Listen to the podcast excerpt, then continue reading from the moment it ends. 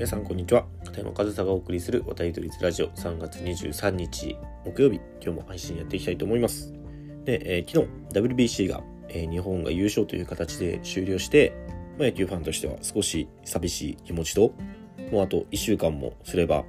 シーズンが開幕するという楽しみのね、その2つの気持ちが入り混じっている人も多いんじゃないかなというふうに思いますが、やっぱり今回の WBC すごくいい大会で話題もたくさんあって、大会自体は昨日終わったんですけど、大会が終わったからといってすぐに切り替えたらもったいないなというか、気持ち的にはね切り替えないといけないんですけど、話題としてはもっともっと取り上げるべき話題っていうのたくさんあるんじゃないかなというふうに思って、もうしばらく WBC の話題を続けていこうかなというふうに思うんですが、今日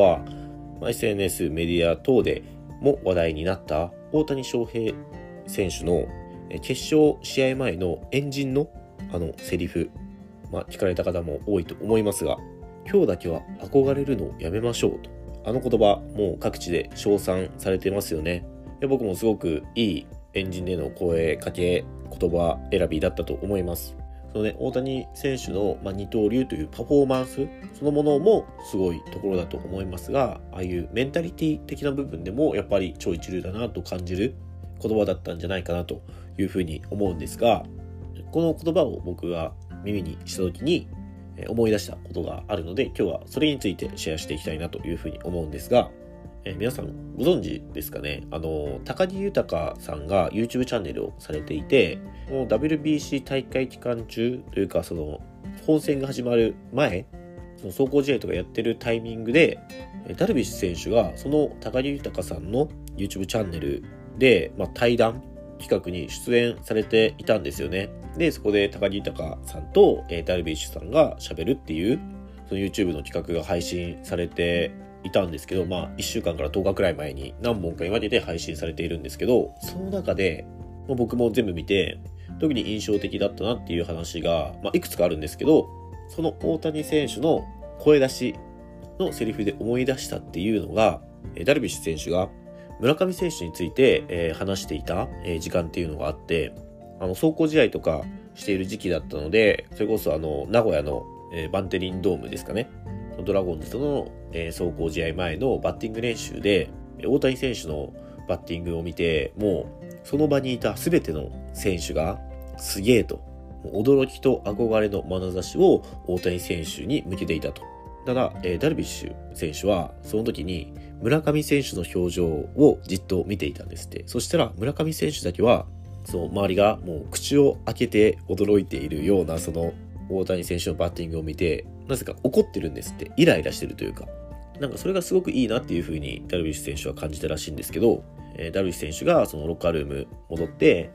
村上選手に聞いたんですって。村上くんどうだったって、その大谷くんのバッティング見てどうだったっていう風に聞いたら、いやすごいっすって、でも負けたくないっすって、どうしたらいいですかっていう風に聞いてきたんですって。で、ダルビッシュ選手はこの若い三冠王がそういう姿勢で悔しいと思って、どうしたら、勝てるか、今は勝ててないけどどうしたら勝てるか、負けたくないという思っているその向上心というか、去年56本ホームラン打ったっていうそのプライドもあると思いますし、そこで憧れではなくて、今は勝ててないけど追いつくべき、追い越すべき目標として捉えているということがすごく良かったと。で、そのトレーニング方法だったり、そのサプリメントとかそういうことをダルビッシュさんに聞いてきて、でもすぐにトレーニングも始めたりだとか、もう行動に移して取り組んでるんですって。で、このエピソードを聞いたのを、その大谷選手の憧れるのをやめましょうって言ったセリフを聞いた時に思い出して、村上選手はそのドームにいた全ての選手が大谷選手に対して向けていた憧れの眼差しというものを持たずに、目標にするというか、その追い越すべき相手だというふうに見ていたと。だからイライラもするし怒ってるんですよ。それは大谷選手じゃなくて、もちろん自分自身に、そこにまだたどり着けてない自分自身にイライラしていったり、その壮行試合から本戦1次ラウンドまではその自分の調子が悪かったっていうのもそのイライラにはつながっていたと思うんですけど、憧れていてはそこには追いつけないんですよね。やっぱり勝負の世界だったりアスリートとかをやっていると、これは勝てないなって思うような相手に出くわすことってあるんですよ。でもその勝てないっていうのは、今の僕じゃ勝てない、今の俺じゃ勝てないだけであって、その先は分からないじゃないですか。その戦う意思を持ってさえいれば、今はその力の差があってもそこを埋めるための努力っていうのはできるんですよね。戦う意思さえ持っていれば。ただその憧れという感情を持った時点で戦う意思は持ってないですよね。持てないんですよ。この人に勝とうとかこの人と戦おうというふうには思えなくなってくるんですよ。で、実際にその壮行試合の時にオリックスと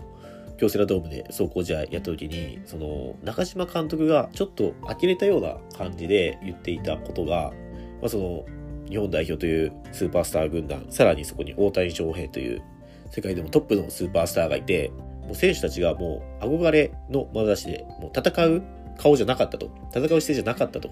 もちろん気持ちは分からなくもないですよ。分からなくないけど、同じフィールドに立っていて、それが対戦相手で、今戦ってる相手に対してその憧れの眼差しっていうのはある意味持っちゃいけない感情なんですよね。だからこそ大谷選手はあの場で目の前に誰もが憧れるような選手が並んでいて、けどそこで憧れという感情を持ってしまったら戦えなくなってしまう。そういうことを分かった上で決勝の大事な場面、大事な試合の前に憧れるのをやめましょうという言葉を発したと思うんですよ。で、実際に日本はそれで戦って勝ったわけですから、あのマインドセットは素晴らしいなというふうに思いましたし、その村上選手についても周りからその勝てないと、お前じゃ大谷には勝てないよっていうのをもう野手会とかでも言われてたんですって。ということはその日本代表に入っている野手の選手たちも大谷選手に対してもう勝てないと思っちゃってるんですよね。それも憧れからもう勝てないというふうなそのロジック思考になってると思うんですけど、村上選手だけは違っていて、それがいいなとダルビッシュ選手は見て思ったと。で、実際に村上選手はそういう行動をし始めたら、大谷選手と全く同じトレーニングをして仮にパフォーマンスを上げていくとするじゃないですか。そしたら大谷には勝てないと思っていた選手たちも、村上がやって、村上はこういうパフォーマンスを上げてきていると、村上には負けたくないって思うようになってきたら、それは野球界全体の野手のレベルの引き上げになってきますよね。で、これは底上げじゃないんですよ。下から上がってくるんじゃなくて、トップの人間が他を引っ張っていく感じ。日本のトップバッターがその世界のトッププレイヤーに近づくために、さらなる向上心を持ってトレーニングをしたりとか、サプリメントで体を整えたりとか、コンディショニングしていくことが他の選手の目にも触れれば、大谷という遠い存在には憧れの目があって、同じことをしようなんて思わなかったけど、目の前にいるその選手はやっている、じゃあ俺もやろうかなっていう風になってくると思うんですよね。ダルビッシュ選手も同じようなことを言っていて、そうなれば日本の野手のレベルの引き上げにもなると思うので、憧れるのをやめるっていうのは、そのユニフォームを着てフィールドに立っている以上絶対必要なことで、ユニフォームとか着らずにスタンドからフィールドを眺めるという立場であれば、その憧れっていうのはすごくポジティブな感情にはなるとは思うんですけど、プレイヤーである以上、アスリートである以上、やっぱり憧れというものをは時としてというか、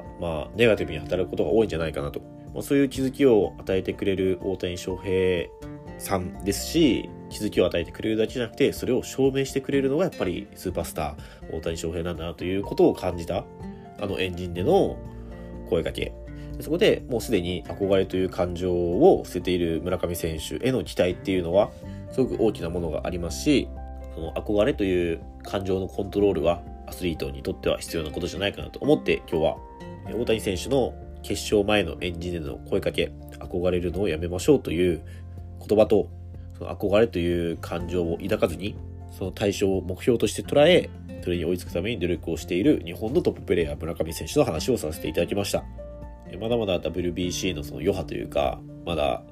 出てきてない、シェアできていない話っていうのはたくさんあるので、もうしばらく WBC の話題お付き合いください。やっぱりああいう世界の舞台っていうところで発せられる言葉一つ一つだったり、そのここでプレーする選手の言動一つ一つっていうのはたくさんの気づきとか学びがあるので、そこから得た気づきや学びを皆さんにもシェアしていきたいなというふうに思いますし、皆さんのためにもなるんじゃないかなというふうに思うので、あと数日はまだ拾いきれてない WBC の話題でお話ししていきたいなというふうに思います。はい、ということで、今日も最後までお聞きいただきありがとうございました。片山和沙でした。